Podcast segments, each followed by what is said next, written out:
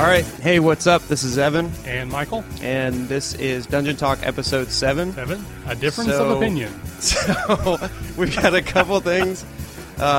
Me and Michael were having a conversation just a few minutes ago that lasted for an hour about sandbox gaming and how he's trying to create this sandbox world, this really open world where we can do whatever we want, but it led to a couple hiccups with the way our characters are developing and the way the story's developing. Right. So we're going to talk about that in a few minutes, but since we were talking about the D&D Academy theme, right, and how we're going to start incorporating like lessons or like classes like 101, like Hero 101. Right. This is your first pop quiz.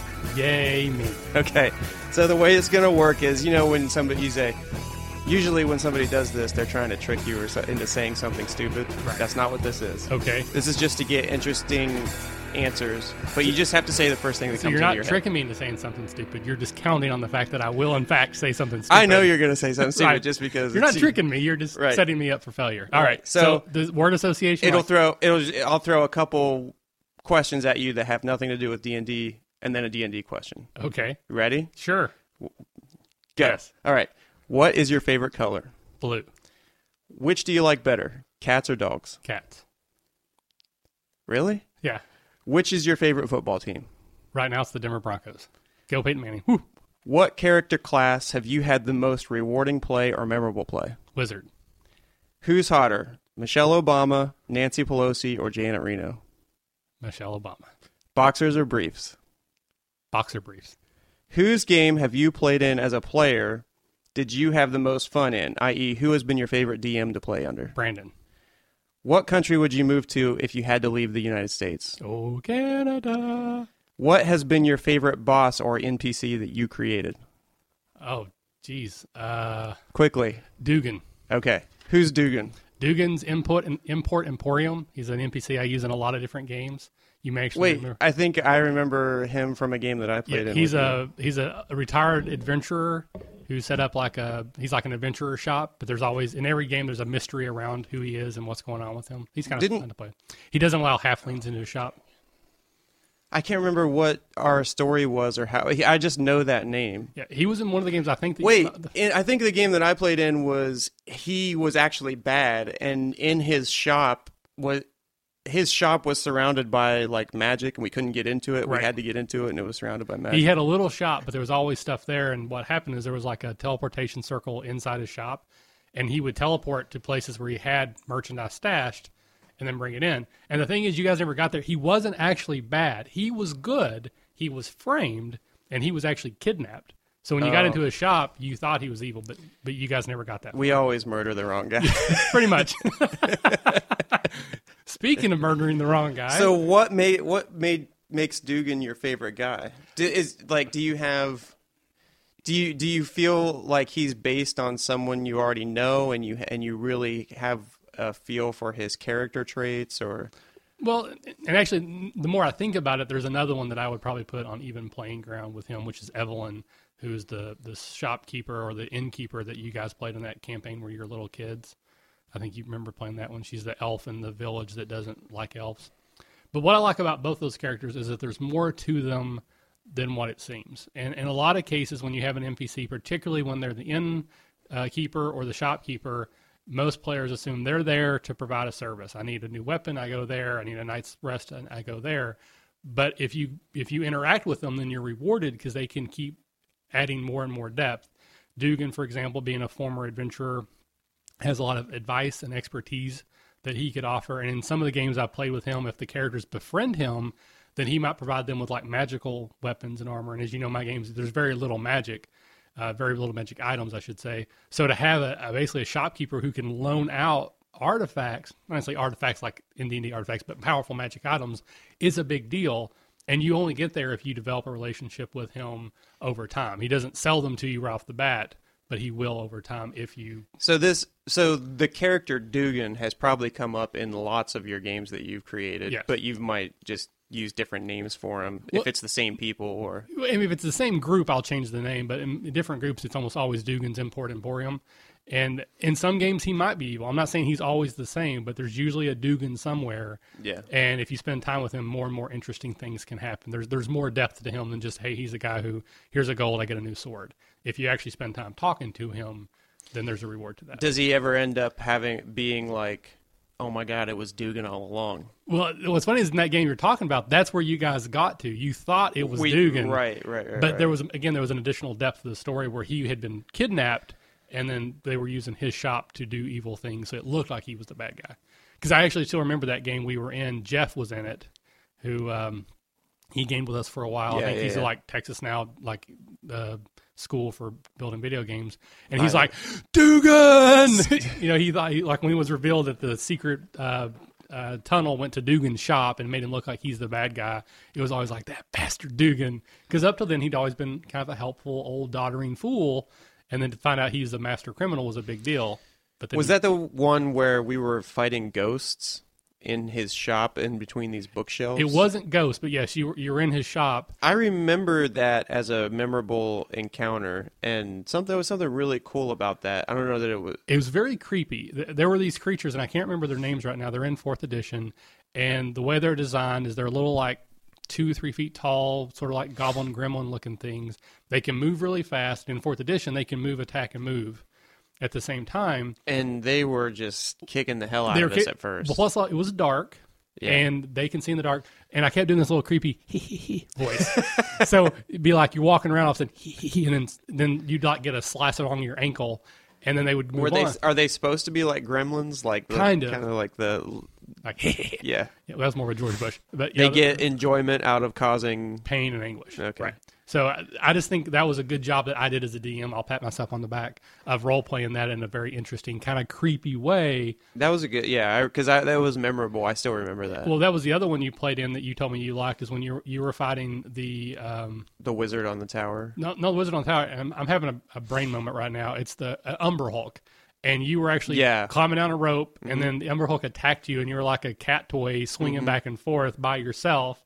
And then you eventually killed it, had to run through its tunnel and jump back into the other fight that was going on. Did I kill it, or did somebody else kill it? I know it died. I can't remember if you killed it. I know you were by yourself or kind of segregated. You were able to kill it, and eventually you had to run through its tunnel. If you're a DM and you're listening to this, just throw in, like, if you're PCs are going through a dungeon or a cave or a mountain or anything, just throw in a pit in the ground and put something shiny at the bottom.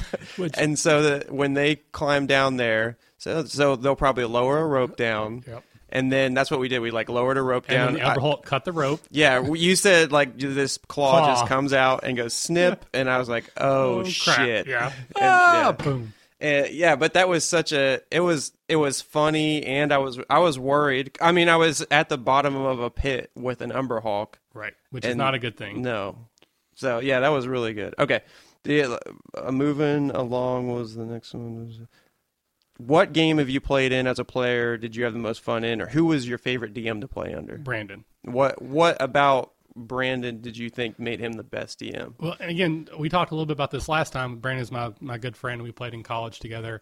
Very creative. One of the most creative people I've ever met, even though he has no sustainability. He usually plays one or two. He's the one that would just become uninterested in his own games after one or two sessions at most.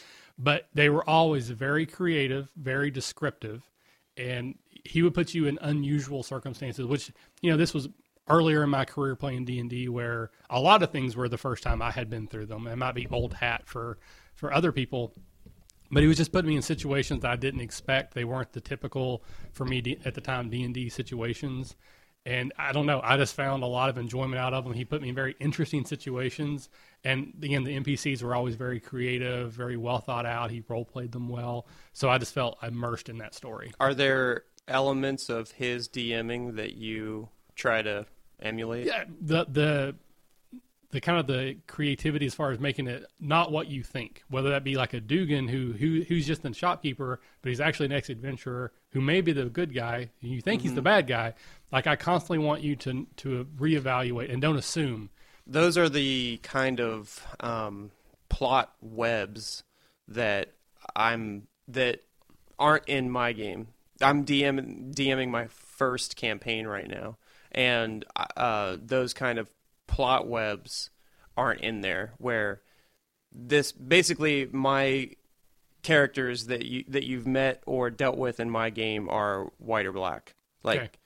Wait, I didn't mean that. I had a Michael Jackson Man in the Mirror moment. Yeah. Like, they just wear their colors on their sleeve or right. whatever. So if they're good, we kind of recognize it. If they're right bad, away. And then they don't change, you know, right. there isn't really a mystery to the characters in my game. It's more just about trying to, I'm still fleshing out the story.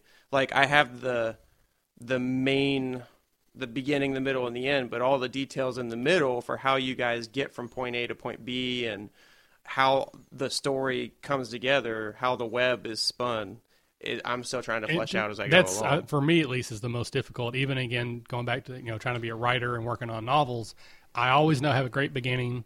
I always feel like I have a great ending. You better put out a book at some point really soon, because on every podcast you have mentioned, by the way, I would like to be a writer. And this is something I actually want to talk about. One of my good friends back from when I used to live in Kentucky, he created something he calls COW, C-O-W, which is Creative Outlet Withdrawal. And when you're doing stuff that doesn't allow you to be creative, you kind of get that urge and you want to do it.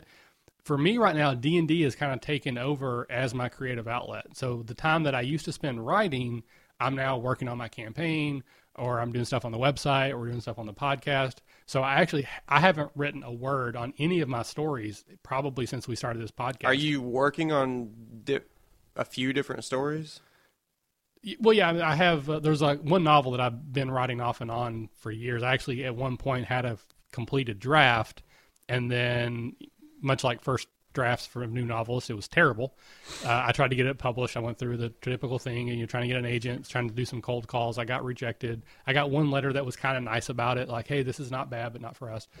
So I started reworking on it, and since then I've been constantly reworking on it. And do you think it still has the potential? Oh, yeah. It's just the execution is a little off? Absolutely. I think it does have potential, but if I didn't, I probably wouldn't be a writer. But I've had enough people who... Yeah, if you don't like your own stories, there's probably an issue there, but you know this about me. I'm a bit neurotic. I mean, I have undiagnosed ADHD. I have a bit of an OCD. I have rewritten the first chapter of that novel easily 100 times. I'll write it. I'll have somebody read it, and they'll say, "Well, why don't you change this one line?" Okay, and then I'll rewrite the whole thing. How long? How many pages is the first chapter? 12. Maybe that's typical double space, 250 words per page. Would you let me read it? Yeah, I think I actually gave it to you at one point. You probably just haven't read it. Well, you gave me a short story. Okay. Once. I thought I gave you the first. Yeah, but I can do that, no problem. So at some point in the future, I hope to publish it. It's going to be called The First Betrayal, because there's going to be more of them, and this is the first one. And so this had nothing to do with D&D for the last 20 minutes. Let's move on. All right. I really wanted to talk about... that you say you're a cat person. The hell? Don't have any cats. Well, I don't have any cats because one of them died of cancer, and it cost me $4,000 to kill that cat. I love my wife. I could have done it. I know. I love my wife to death, and she's like, well, we should try. And we went to the vet, and they're like, well, you should try. Let's try this. So basically, my cat went through chemo. It was like $140 a week. Just throwing up all over the house. Yes, it was terrible. And it had epilepsy, so my cat would just stop. Its eyes would get really big, and it would start pawing the air, and then it would fall over, which was funny and sad at the same time. At least he was giving you a comedic performance. There was a lot going on there. But eventually it stopped working, and the cat died. How long from the time you knew he had cancer until he finally died? About 3 months. Oh, well, that's not okay. Yeah, but there were like we had a couple surgeries we paid for. We had literally chemo every week that we were doing, so there was just a lot of stuff going on. The vets really just kept giving my wife hope that it might work.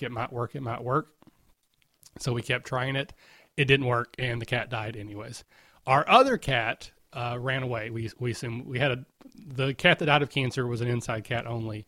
We had another cat that would go in and out because we have a doggy cat door, and it just went out and never came back. So we have a dog currently, but I've actually had a cat much, much longer than I've ever had a dog. Okay. What character class has had the most rewarding play or memorable?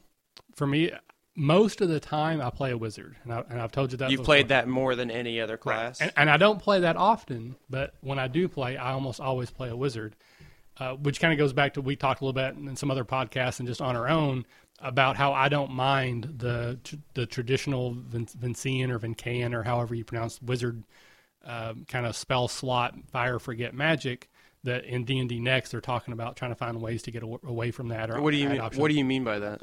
Well, traditional, like original D&D and Advanced Dungeons & Dragons, 2nd edition, 3rd edition, so on and so forth, the traditional way that magic happens for a wizard is you have a number of slots per day, per level, based on your level. Mm-hmm. You memorize a spell, you fill up those slots. Mm-hmm. Once you've casted those spells, they go away.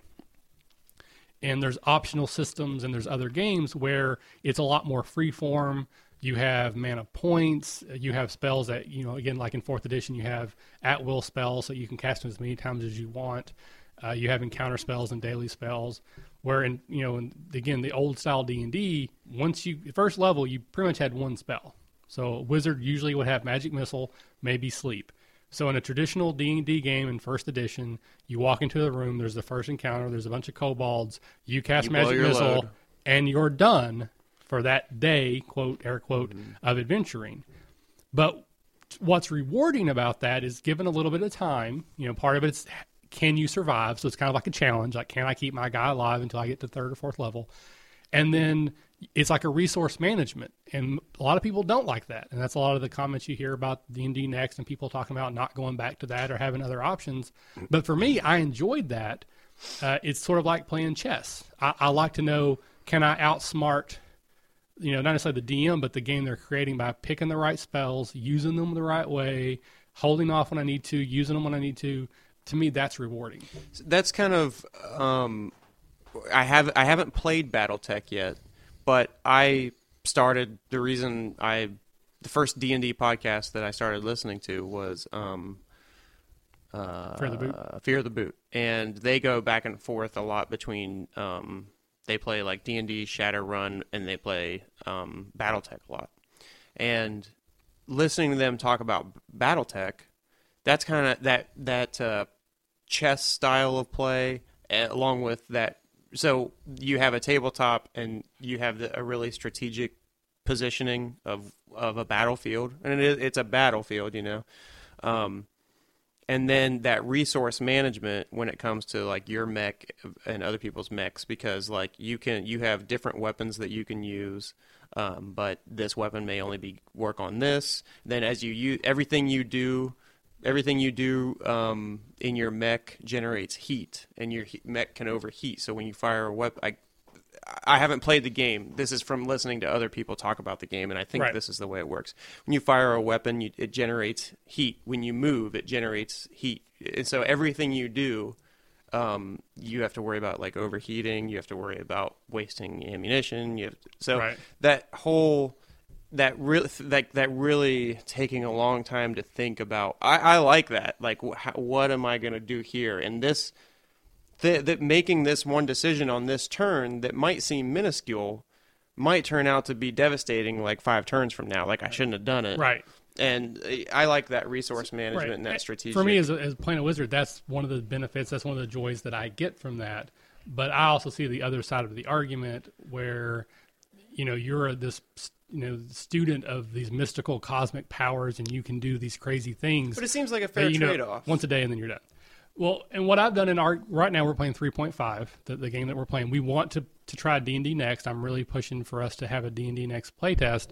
And I think we mentioned this before. The problem is that Rob's playing a Ranger, you're playing a Duskblade, and Jared is playing a Monk. Yeah. None of those 3 character classes are currently in any of the rule sets. And while we could probably make up our own to an extent, I don't think that would be a fair test of the system when 3/4 of the classes are our own version of them. So I want to wait until we got some more classes to play with. But one of the things that I've done in the 3.5 game is I've gave Nico's character, Rook, who's a wizard, a generic magic attack. And that's all it is. It's basically what a crossbow would be, but it's magic. We even call it's just a little bolt of magic he can cast every turn he wants to. It's the same power level as a crossbow, basically, except it uses his intelligence for the attack modifier rather than dexterity. And that's something that you have done completely on that's just a... Well, it's kind of based on... D&D Next does that with Magic Missile. There are certain spells, even though D&D Next does use... But Magic Missile isn't in 3.5? It is, but it's a first-level spell that you would have to spend the slot on. You have to memorize, right. And it's not an at-will. At-will. Because there is no such thing as at-will in 3.5. I gotcha. So I gave him an at-will, my version of it, because I think it does make sense. It doesn't make him any more powerful, because he could always just use a crossbow, which is a lot of wizards do. They have a dagger, a staff, a slinger, a crossbow, or the traditional weapons. And at least this way, he's still being magical. It still fits his character concept. It doesn't give him any greater advantage, but it fits, in my mind, more what a wizard should be like. So it's kind of a 3.5/5 hybrid thing. What's the craziest wizard spell that you have used in a game? Like, you've gotten to a real high level and just done something insane. Unfortunately, I don't play that much. You grew your penis 6 inches. Oh, no. Grease, Mount... are the two, and Large. Sorry, Grease, Mount, and Large are the three greatest spells D&D's ever created for that. But I don't get to play D&D a whole lot. I'm usually the DM, so I don't have a lot of characters that have gotten high level. So you haven't been able to play a wizard to a real high level? No, I think 6 levels is the highest I've ever had any character. I had one game we went to 12, but we had a deck of many things, and it boosted my level. So it wasn't like I got to that point. But some of the crazy things that I've seen people, because that's, again, going back to old style D&D, one of the things that was enjoyable was how crazy could you do stuff with magic, like finding ways to make it work, using Phantasmal Wall, Sphere of Annihilation, lightning bolts that get rebounded off of mirrors. I mean, all kinds of crazy stuff that people did. That was fun for me. You know, I think D&D has kind of grown more realistic. And again, I use that word air quotes, mm-hmm. that you kind of get away from that type of just crazy stuff happening so that it makes the game make more sense for everybody. Because if you have a wizard who can do some of the stuff that wizards can do in first edition, why do you even need a fighter at a certain point? That whole lateral versus quadratic advancement, which we've talked about before, and I don't want to get all into here. I don't know. I enjoy playing a wizard. I want to play a wizard that gets to that power where I can do crazy stuff. It seems like it's a fair trade-off. You're going to start weak, but you're going to become more powerful than probably anybody else in the party. Right. But kind of what it seems like is that there's just, well, this is just my impression of you just telling me about it right now, but that it just seems like people complaining that they can't do enough with the wizard. It kind of seems like somebody who gets the cheat code for their video game so that they can have endless ammo, because it's not enough for them to just get what the game gives to them, right? And they got to have more. Well, I think what the biggest argument for me is that it comes down is how you're playing D&D. There's really no wrong way to play D&D, I guess, as long as everybody's having fun. But if you're playing a game that's very heavily focused on combat, I mean, to the point where that may be all you really do is have combat after combat with sort of a thin story thread between them, then as a wizard, it would really suck. Because after the first battle, which then may be the first of 4 or 5 battles in one session, you are pretty much done. Where the fighter can attack every round, the mm-hmm. rogue can attack every round, the cleric can do more, not necessarily spells, but they're more of a fighter in the middle. You know, all the other character classes, their damage output doesn't change too much from battle to battle to battle, as long as they have hit points and they're up. But a wizard, you either have to just not cast spells so you can save them for later. So you rely early on non-magical attacks, which could be, you know, the spear, the sling, the crossbow. So you're not really playing a wizard. You're playing a really crappy fighter. And then maybe the third battle and here's my perfect time to use fireball. But then now you're done again. So if you're just going combat to combat to combat, then yes, I think the wizard should be made differently so that everybody gets to contribute the same way. So but I don't play D&D that way. Is that the way it started with, like, when D&D started in the 70s and there was the wizard class? These are your spells, first, second level, third level spells. Once you know them, you got to memorize them, then you use them once a day, and then they're gone. Is that how it was then when it started? From my memory, yes. Again, keep in mind, I was 12 years old when I started. Well, I wonder what that... So, I wonder what that thought process of this is how, you know, someone was creating this, someone was making this up. Where was that thought process that this is how this fake character, a wizard, right? This is how they work. Like going back through books or movies If you go back and read some of the original, like the first edition DMG Player's Handbook, you can just about call out, okay, this is from Lord of the Rings. Right. You can say, okay, that rule is from Lord of the Rings. The magic system, I don't know, but I have been told time and time again through articles and online stuff that there's a series of novels by Jack Vance. And in those novels, wizards learn magic like D&D magic. They have to memorize every morning. They have so many types. I'm sure they didn't call them levels, but they have, you know, I can memorize a couple of this power, a couple of this power. And that's where that terminology Vancian or Vancian comes from, is from Jack Vance and the novels that he wrote that they had apparently read. Have you ever seen any of those novels? I have not. And it's got its moments. There's things about it I like, but I can see the argument for doing something different. But the way that I play D&D, the way that I run D&D, is it's not a lot of battles. We were talking before the podcast about my game. We had one complete session without any combat, and then the next section we had one really short. I think you threw something in right at the end, but I don't even remember doing that necessarily. I think you just threw us a bone. Like a pity combat? So at most I've had two combats over two sessions, and those sessions are 3 to 4 hours each. And yeah, there are times when I do put more combat in there. You know, it goes back and forth. But in my game, the way I want to run it is it's not a detriment to be an early level wizard, at least not the same as it would be in games that are heavily combat. So a lot of it depends on the style. If you're playing a game where you are fighting all the time, then probably playing a 3.5 wizard would stink. In my type of game, I think it works, and I think it can be fun. But even if you were fighting all the time, then once you got to that higher level, right, once you get and especially there, if you are fighting all the time, you're going to get a lot of experience faster, so you're going to level faster. Right. And then when you get, you know, to 6th, 7th level, start getting really interesting. Right around 5th level is where things start to get a little crazy because you get 3rd level spells, and that's where they really get kind of interesting. Things like Fireball, Lightning Bolt, Fly, Stone Skin. There comes a point where the wizard can emulate any other class through spells. So the power of a fighter, they can use spells that make them just as good of a fighter, if not better. The sneakiness of a rogue, they can make themselves invisible and silent.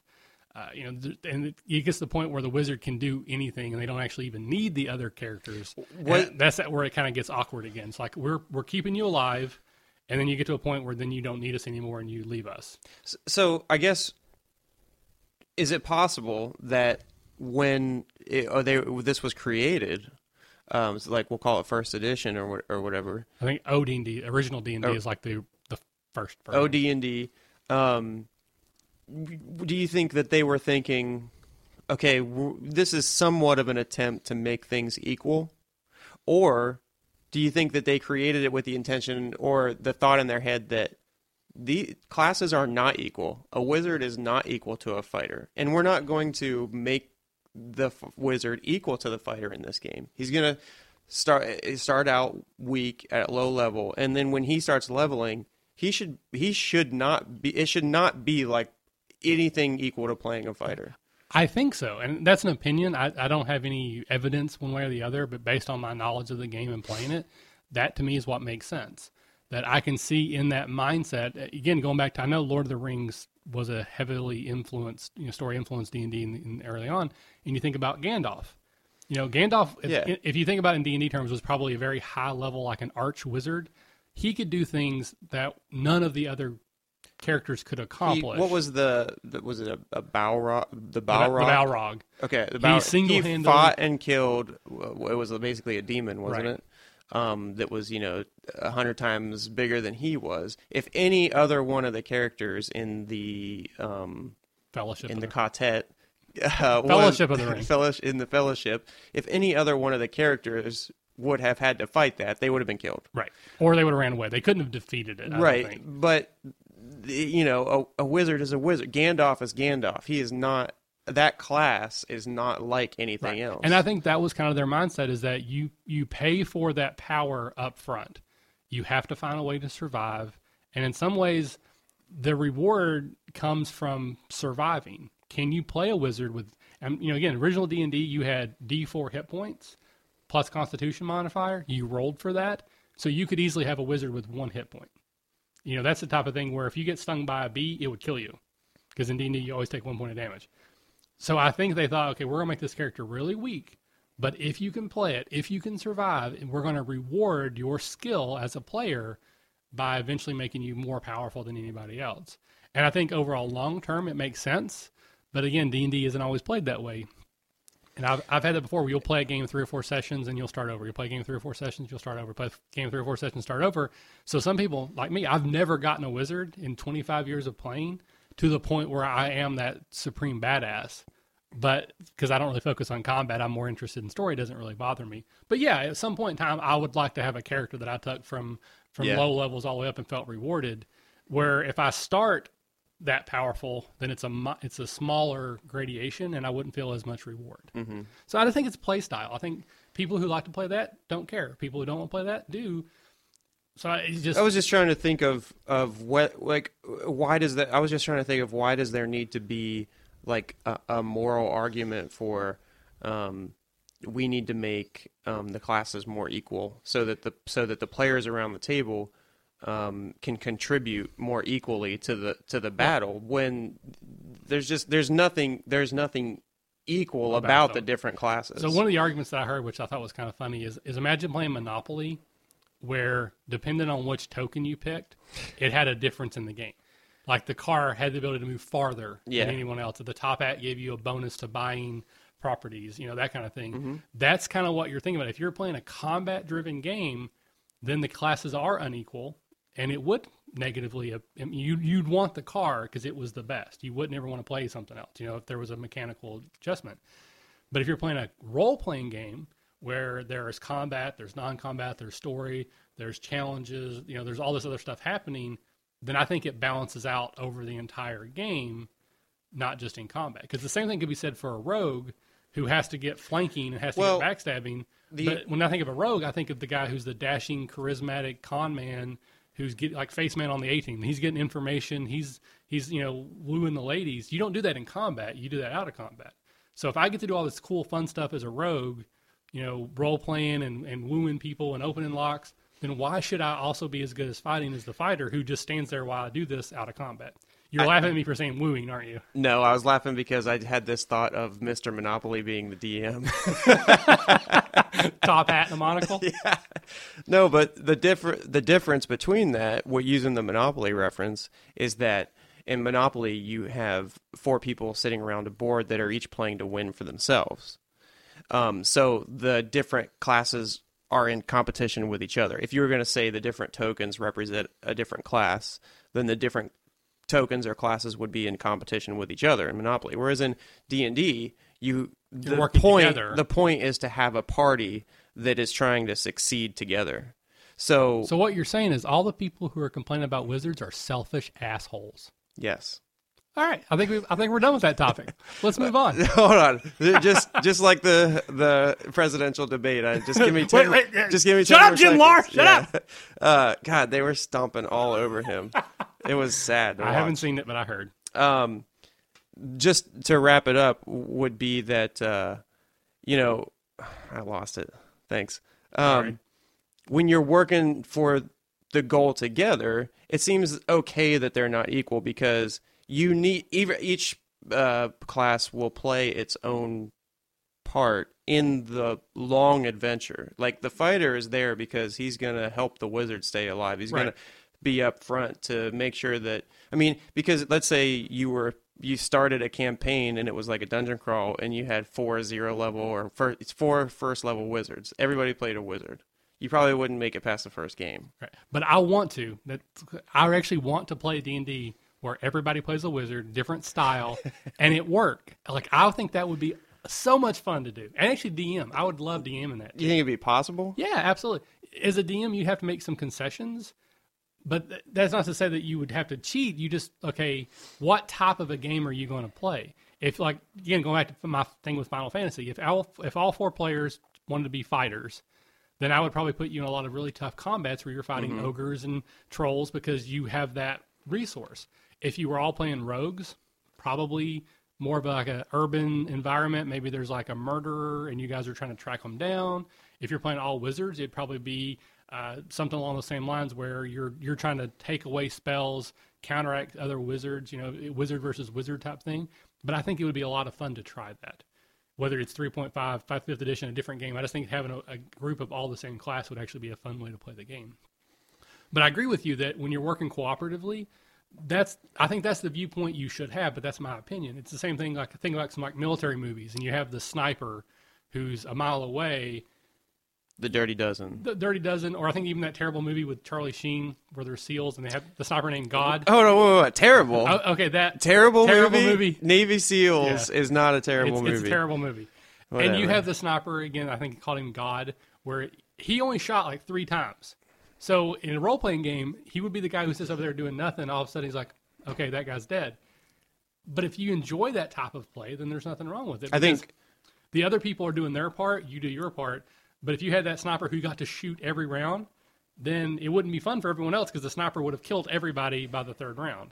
Which would be like a wizard who has unlimited spells at low levels. Yeah. So I think it just comes down to the style of play that you like and what works for your group. And, you know, and maybe some of that's up front asking the DM, are we going to play a game with a lot of combat? And if he says yes or her, then maybe you don't play a wizard. Or you say, I'm going to play a wizard, but I understand that I have to resource management, or manage my resources, I should say, to be an effective part of the group. And I know eventually I will be able to contribute more, and eventually I'll be able to contribute the most. You just kind of have to understand that going in so you're not disappointed. All right, well, we'll go on to... I would also quickly identify 4th edition as a Monopoly reference. That, because people are saying 4th edition is not a role-playing game, or 4th edition is a role-playing game. To me, I do like 4th edition, but... I think you could make Monopoly into a role-playing game just as easily as you could make 4th edition into a role-playing game. All you'd have to do is give a background story to your token and say, okay, well, my father got, you know, his business was taken over by an evil banker, and now I want revenge. And every time you roll and land on a property, you have a mechanic to decide if maybe you get a bonus or a discount on buying that property because you role-play like an interaction with the banker.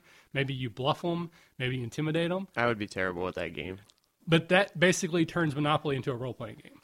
Because but see, now you're... I don't understand what the argument...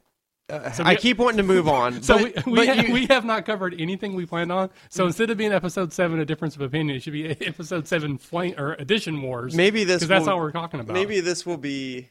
this will be podcast 6.5, and we'll record 7 tomorrow. A sidebar, but episode 7, a sidebar. Well, the only thing I wanted to say was the games that we played before we started these most recent campaigns. When I played like 2 years ago with you, those were 4th edition games, right? Okay. I don't understand where the argument comes in from people where 4th edition is not a role playing game. It seems to me like a lot where the big changes to the game are for combat.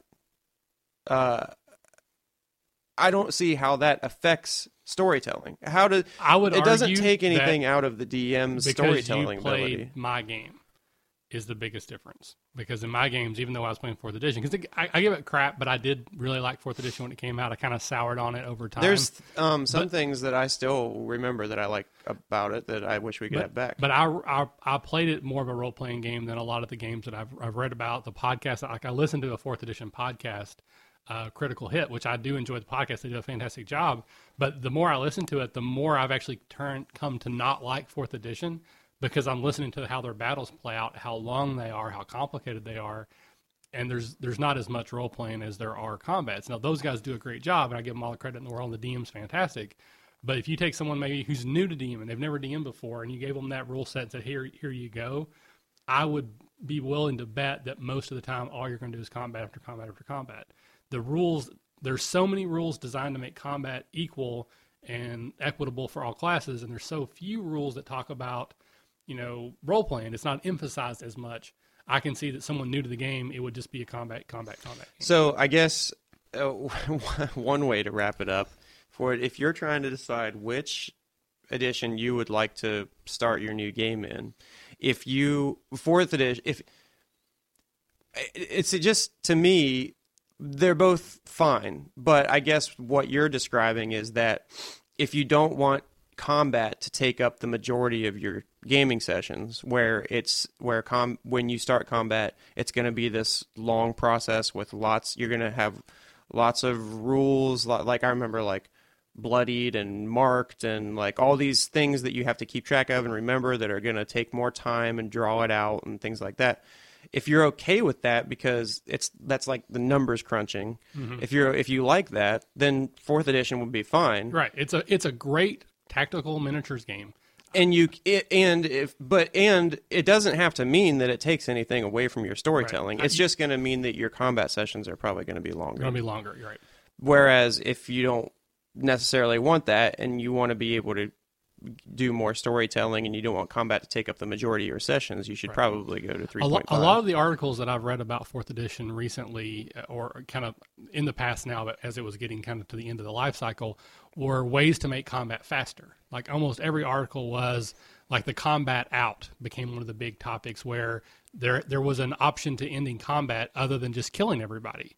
There was something else. You'd always, put something else in there that there's an environmental effect. If you could trigger this, it would kill everybody for you. Or you only had to fight everybody off so long, like a zombie attack type thing, where you had 12 rounds. As long as you kept everybody alive, you win. Protecting the prisoner or escorting somebody. They kept coming up with ways to make combat faster because it was taking so long. And the number one thing that I saw, and again, this is listening to that podcast as well, is everybody had a move, a minor, and a standard action.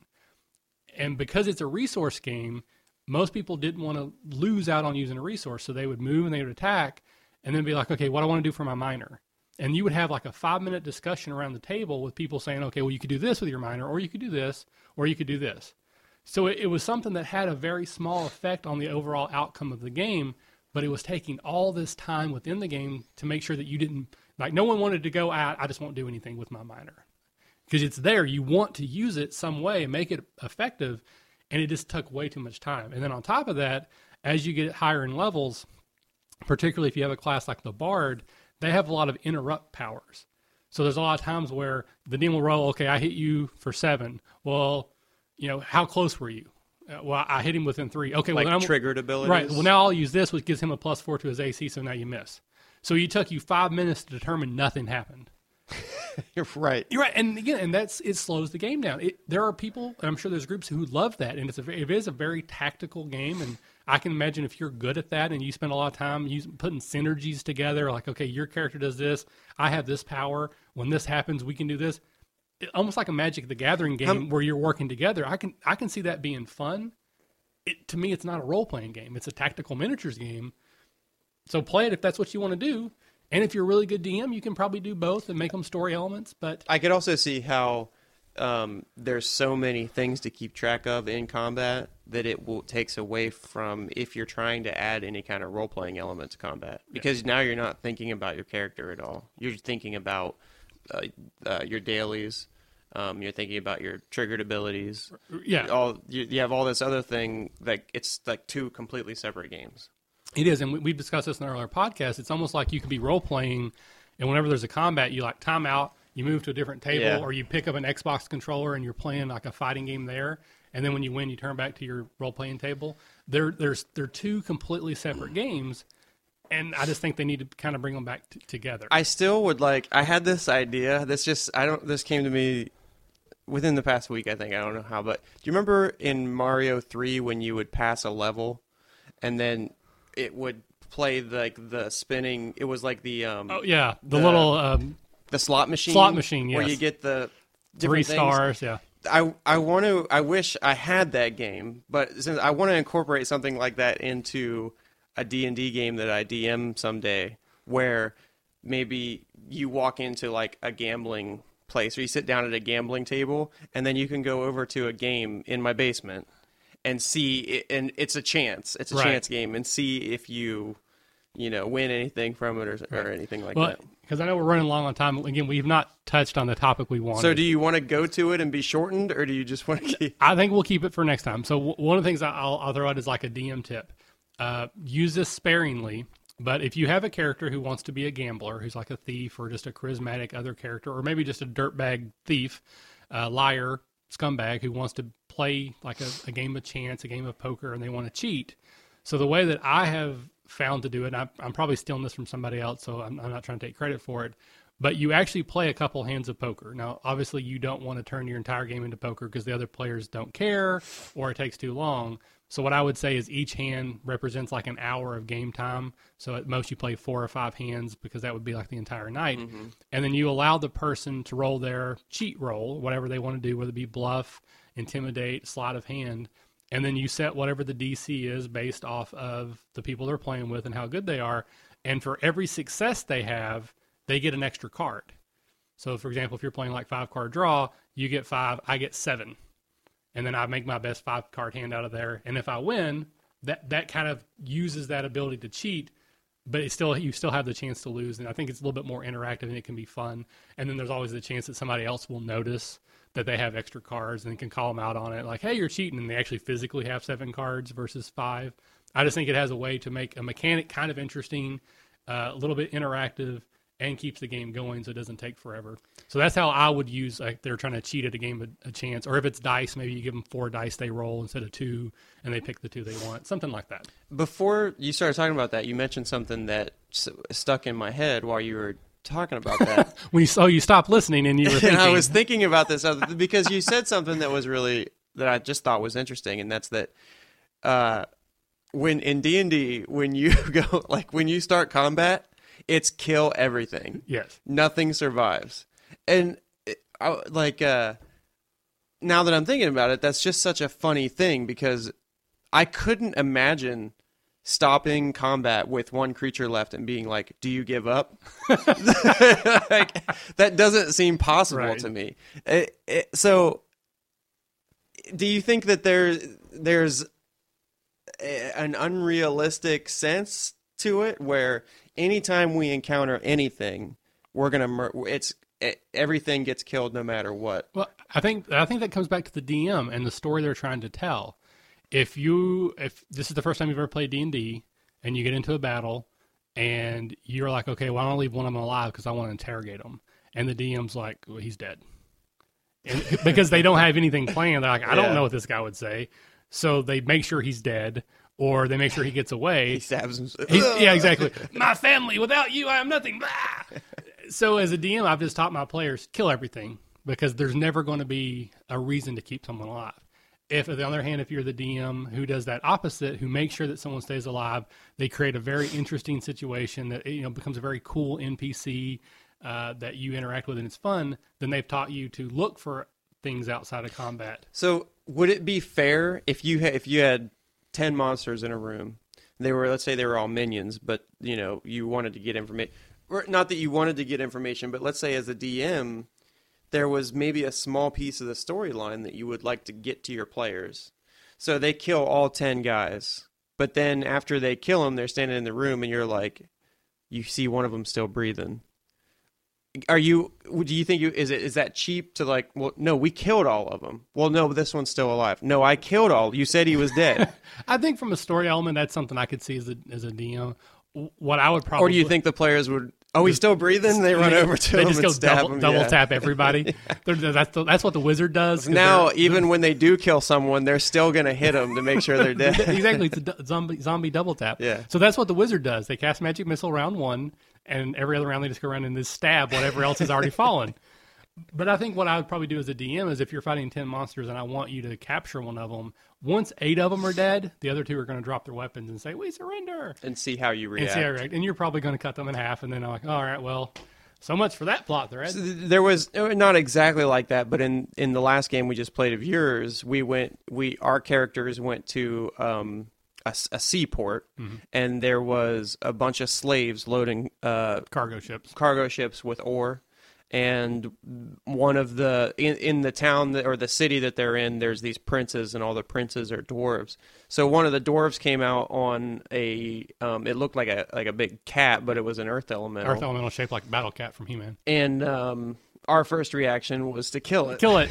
Yeah. So we killed it, but then you stopped combat right after that by basically giving us an impossible scenario. Like, you were just like, okay, there's 60 earth elementals that all come up around you. And everywhere we moved, it would move in front of you. Yeah, you just would box us in everywhere we go. And that was like, I'm assuming that you weren't counting on us wanting to kill the dwarf as soon as we saw it.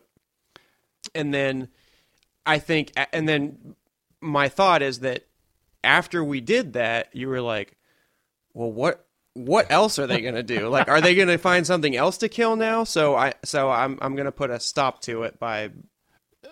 Yes and no. Again, because we don't have a whole lot of time left, though that's my thing is I always too focused on time. I assume that you would talk to the guy. Like in my head, I thought they're going to interact. Oh, we talked to him. You talked to him, all right. With my fist. I thought you guys would talk to him, and then that would give a chance for some role playing, and you guys would get some of that story that we talked about. But I had already decided, you know, games and games ago, that when you got to Thronehold, that the dwarves who have this sort of, it's not a magical, it's a supernatural ability to control these elementals that was granted to them by the great ones that have left, that there's a telepathic component. So once you started attacking him, he was able to call for backup right away. Even though that you didn't see that happen, that's what happened. And I kind of made that apparent that the dwarf that showed up in response was able to telepathically get the elemental to do whatever he wanted. So I let you kill him, because if I had him showed up early, it would have stopped in the middle of the battle. So you killed him, and then the reinforcement showed up. And I think that's what would happen. Like if I attacked you right now and you had the ability to telepathically tell 37,000 people that are all around us to come here, they would show up pretty quick. Yeah. So that's what happened. I didn't want you guys to die. And there is a big story element. I know, again, I don't want to get too far into it because we can't talk about it now because I got to leave soon. But there's a lot of stuff going on with the dwarves. Dwarves, however we say that. Nico's playing a dwarf. So that's why they reacted that way. I'll be honest, if you were all humans, they would have attempted to kill you. But because Nico's a dwarf, and this whole city is run by dwarves, and as far as they know, they are the only dwarves left, it would basically be like, you know, you're like some post-apocalyptic world, you're the only survivor, you kill zombies all the time, and all of a sudden somebody walks up like, hey, I'm Bob. Yeah. Like, where did you come from? Like, there's all these questions, so they want to talk to him. That's the reason why they tried not to kill anybody, is they wanted, there's a lot going on. Nico has a lot of power right now, whether he knows it or not as a character, but that doesn't mean they're not going to kill him. Hopefully he doesn't listen to this, because next game he's going to be like, I can do whatever I want. Yeah. No, and I don't think he would necessarily do that anyways, but the story that I had decided to tell a long time ago, like I had decided everything that would happen with the dwarves and the elementals and the time travel was set in stone before you guys had even picked your characters. I didn't know Nico was going to play a dwarf. It just kind of worked out that way. And it makes, I like it because it's cool, but you know, that's just the way it works. So unfortunately, I think we're running a little bit long on time. So again, we cannot call this what we were going to call it, because we didn't cover one thing. It's going to go on the website, but we don't even know what happened. But yeah. So what we wanted to talk about was the idea of sandbox gaming. I'm trying really hard to make this game a sandbox, and in doing so, I think I've made some mistakes early on that have made it more difficult for you guys to get invested in the game. I wouldn't call them mistakes. I would never call them mistakes. Happy little accidents. Our players have made choices, and you as the DM have made choices. Right. And I don't know how much, I have a little frustration with where the game is now, but I don't know how much the other players share that. Right. Maybe I'm kind of in the minority. Maybe Nico is thinking that he's having a lot of fun, and so is Jared. Right. Rob, when I talked to Rob a little bit, he only kind of shared one frustration about one thing, which was this, which is so annoying about our party, but we waste so much time talking about doing something. And then very little time actually doing stuff. Yeah. But again, as a DM, I actually like that, which is something I need to moderate, because it's my response to that would be, then who are you DMing for? Right. And that's what I'm saying. I need to moderate it, because you guys are there to play in the game. I want you to have fun. It's not DM hour story time type thing. But again, what we're talking about is I like to set up these very sort of ambiguous moral decisions where there is no easy answer, and the right answer may not be a good answer. It's like the choice between two evils, and that's kind of for instance, it'll only take a few seconds to explain, but for instance, when we started this week's game, we had a group of slaves who were bringing a shipment of ore back to their princes. Well, right. We captured them, and Nico pretended to be a prince, so they believed us. They thought he was a prince, and now. You don't know what to do with them. We didn't know what to do with them, and we were like, well, because we had this plan to use their ore for something, and that fell through, and now we don't need it. Now we don't need their ore. But we were afraid, like, okay, well, if we send them back, maybe they're going to get killed because the shipment's late, and that's probably what I think that's what triggered us to kill the dwarf at the shipping yard, because you were like, well, they'll pay for their lives when we get back. And we were like, oh, okay. Right. So then that's kind of what happened, is you were afraid, okay, we just let them go, which is the good thing to do. Are they going to get killed anyway? But instead of, I don't understand why our party doesn't have the ability. Why doesn't we each conversation start with the mindset that, okay, let's work through this like quickly to get to a reasonable decision quickly, and then we'll execute it. I don't think anybody's thinking that. I think everybody's just thinking like, I don't get it. It's very frustrating. Well, there's two sides of that to me. Part of the reason why I like to do that is kind of what makes the game fun in a lot of ways, because if you truly didn't care about whether or not those NPCs lived or died, then to me, you have no investment in the game whatsoever. They're truly figments of imagination. It doesn't matter. So the fact that you guys even at all are like, well, we don't want them to die. That's, you know, that's not right. We did something. Well, and it's going to cause them to die. So the fact that you care at least about them in that respect means that you are invested in the game a little bit. Not necessarily as a character, but as a game. It's like playing poker with no money. I eventually threw the suggestion out. Kill them all. No, I eventually threw the... Well, you did cover that one at first. Oh, yeah. Well, I think we said we'd kill them. No, but I eventually threw the suggestion out to help them, because it was the only thing that I thought that Nico would go along with. And I wanted to get the game going. So this would be what I suggest, and this is just an idea. I've never done this before. Maybe we'll cover this as an option. Maybe next podcast we can cover how it goes. Is just say, I'll say as the DM, I think you guys are taking too much time on some of these decisions, so I'm going to put a clock on it. Next time you guys get in this decision, I'm going to say you got 5 minutes, and at the end of that 5 minutes, you got to go. I don't think you should do that. Okay. So then, and I know I just cut. I know I'm not giving a better idea, but. Right. But I think that it's up to us. I don't think as the DM you should make the players feel like they're...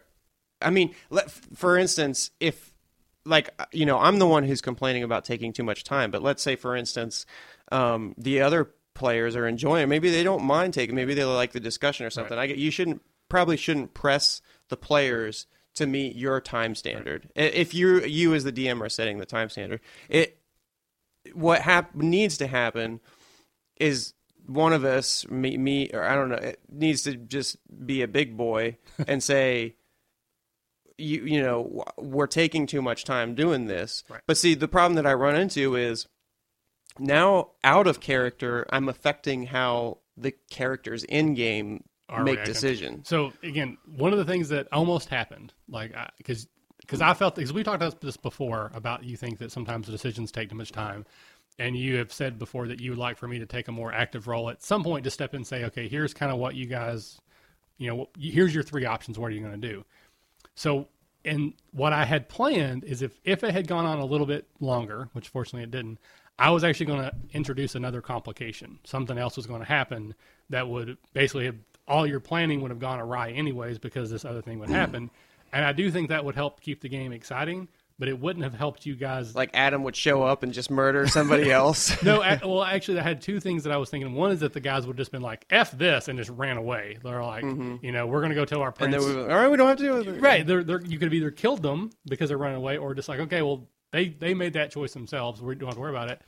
Or there are actual people in the forest. There are like children of the forest type thing, men that live in the forest, that sort of sustain themselves on their own. They're kind of hunted by the princes, but not actively, because they don't really care. They're like a resistance. There's very few small pockets of them. I was going to have one of them show up and kind of be like a third foil, and maybe they could absorb those people. But hardly, honestly, as a lazy DM, my God, I don't want to do that. That's so much work. Well, just to kind of wrap it up, I kind of feel like my frustration might be a little bit of a testament to the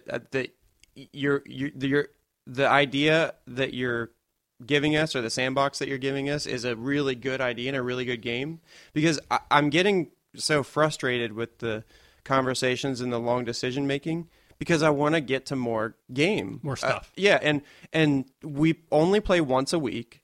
Actually, every other week. Yeah, we only play that game every 2 weeks, and we only get four. it's not really 4 hours because we sit down at 6:30, then we eat, then we talk about stuff. We don't get started till 7, then we quit at 10. So it's more like 3 hours of gameplay. And I've been excited. I've been thinking for the past 2 weeks, what's going to happen in this game? And I'm excited. And then the first thing, and then when we sit down and spend an hour, or not an hour, but we probably spent like 20 or 30 minutes right, not really doing anything. It's really frustrating because I want your game. Right. I want story. And I want action. I want the game. About my college years and some of the games we played there. I think one of the benefits of my DM style and enjoying doing that to players and giving them these quandaries that cause them to talk is we used to play for 8 hours. We take a Saturday and, we'd get up, we'd have breakfast, which, was like 11 o'clock. We'd basically go to McDonald's for breakfast. We'd play till 3 or 4. We'd stop and have a lunch. We'd play till 7 or 8 o'clock at night. We'd have dinner and we'd come back and we'd play till midnight. So over the course of a Saturday, we could literally play D&D for 8 or 9 hours. You've got a lot more time to do that. Where did you meet your wife? We met in high school. Okay. We're high school sweethearts. Okay. We can't do that in our setting. Maybe that's something I need to constantly think about and adjust. That, I want to give you those more quandaries, but I need to find a way to keep it moving a little faster. Because if you do take a good hour to have this type of discussion, it does take such a large percentage of the game away from actually stuff happening. So that, again, that's good feedback for me to kind of keep an idea of what I'm doing and how I'm doing it. I think that you're doing, I don't think it's necessarily something that you need to change in order for us to, like the stepping in and maybe speeding up is fine. But what we were talking about on the last podcast was how I think that it's better when you slow down. Mm-hmm. As the players need to speed up. And that's something we can work on. I think that's a combination of above board, talking to each other as players, talking to each other as characters in the game. And there's some things, and I don't know the investment that you guys have, but one thing I would like to do is after each game, I would kind of like for you guys to send me an email, just a quick like, hey, here's what I liked, here's what I didn't like, here's what my character thinks about what just happened. So if I kind of like, for example, right now you guys just found out this big revelation that you've actually been transported in time 1,000 years, and you just now found that out. So if you guys could tell me on email after the game kind of like what that means to your character and like what that does to their goals and motivations, then each time we play a game, it will help me be prepared for what you want to do. Because sometimes as a DM, I don't know either. Like I listen to you guys talk, I'm figuring out, oh, well, that's what they want to do. And I'm kind of making adjustments into the game as we go, which slows me down a little bit as well, because and sometimes it makes me uncomfortable because I'm not sure what to cover. Again, so I think it would help me if you gave me more information about I think this is what Samson wants to do. And Nico says this is what Rook wants to do. I can kind of formulate that. And so when the game starts, I can kind of solidify, okay, here's your core issue right now. This is your core decision to make. And then once that decision's made, we can just go with it. I'm not going to promise that I'm going to do this, but wouldn't it be interesting if I wrote an in-character letter to the, like a first-person letter as Samson, like to the other players, like what are we doing? Like, so do this for me, write that letter, and in game you're basically gonna be like, okay, guys, we're fucked up. I can't deal with this right now. And can I stand up and give a speech? No. You lay it on the table. You stab your dagger into the table and leave it there. And then you walk away. And you're like, you let me know when you're ready to make a decision. And then they'd read it as characters because that's kind of your characters. Like you don't want to be a leader. In your background, you used to be a leader and it didn't turn out well. And now you don't want to be that voice. But maybe it's gotten the game to the point where you feel like, God, I'm still the best option we got, and you need to find a way to kind of, I think that would be cool. So I will give you an experience points bonus for doing that. Well, I hate writing. So it was a good idea, but I didn't want to promise that I was going to do it. So next time we're going to read the letter that you write. That's what I was actually thinking was maybe I'll read it on the podcast. Yeah. All right. Well, I think we've probably gone as long as we can. Maybe we'll talk about sandbox gaming next time. Maybe we won't. I still want to dedicate one whole one to D&D next and just cover kind of what's out. We have to play D&D next first. I don't think we have to play it, but just talk about the rules and the changes. Because they did one really recently that I think is a genius. Like, I'm so freaking happy about one of the changes they just talked about making. So I'd love to cover that. You know, we're still working on the live play game. I don't know if it's going to work. We've tried 2 or 3 different options, and so far my basement just doesn't work. Which one good thing is now that it's kind of getting cold, we can turn the air conditioner off, so maybe the furnace won't kick on for a while. But wait a minute. But then the furnace is going to run. No, so I'm saying, well, basically, right now it's just off completely. Oh. It's kind of in that middle fall season, so the heat's not on and the air conditioning's not on. Maybe you should just cough up the $20,000 to build a soundproof room, and then we'll be able to do it. I actually tried to get my wife to finish the basement. This is getting off subject, but we got some money out of my savings to get our bathroom upstairs fixed. And while I had the guy there doing the estimate, I had him do an estimate for the basement too, just to see how much it would cost. Was it huge? $15,000 for whole thing? Yeah, that's not for a room for us. That's just to finish the basement, which would make it a lot better of an area to record in. Yeah. So it's not going to happen. We're getting the bathroom done instead.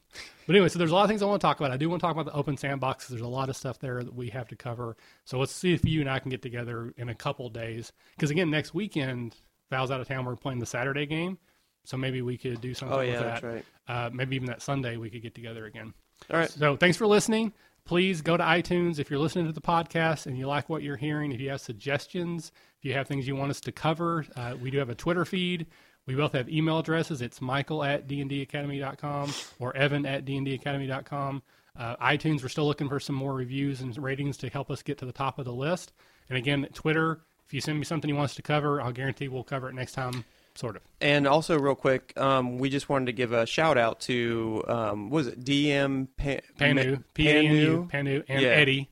And Eddie, which I haven't seen Eddie's. I was looking for his comment on the website. Well, his comment was, I don't know where to put my comments. So that's probably why you can't find it. Yeah, but just those are our 2 first. Unsolicited comments. And we really appreciate you guys listening, and we really appreciate you leaving comments. Yep.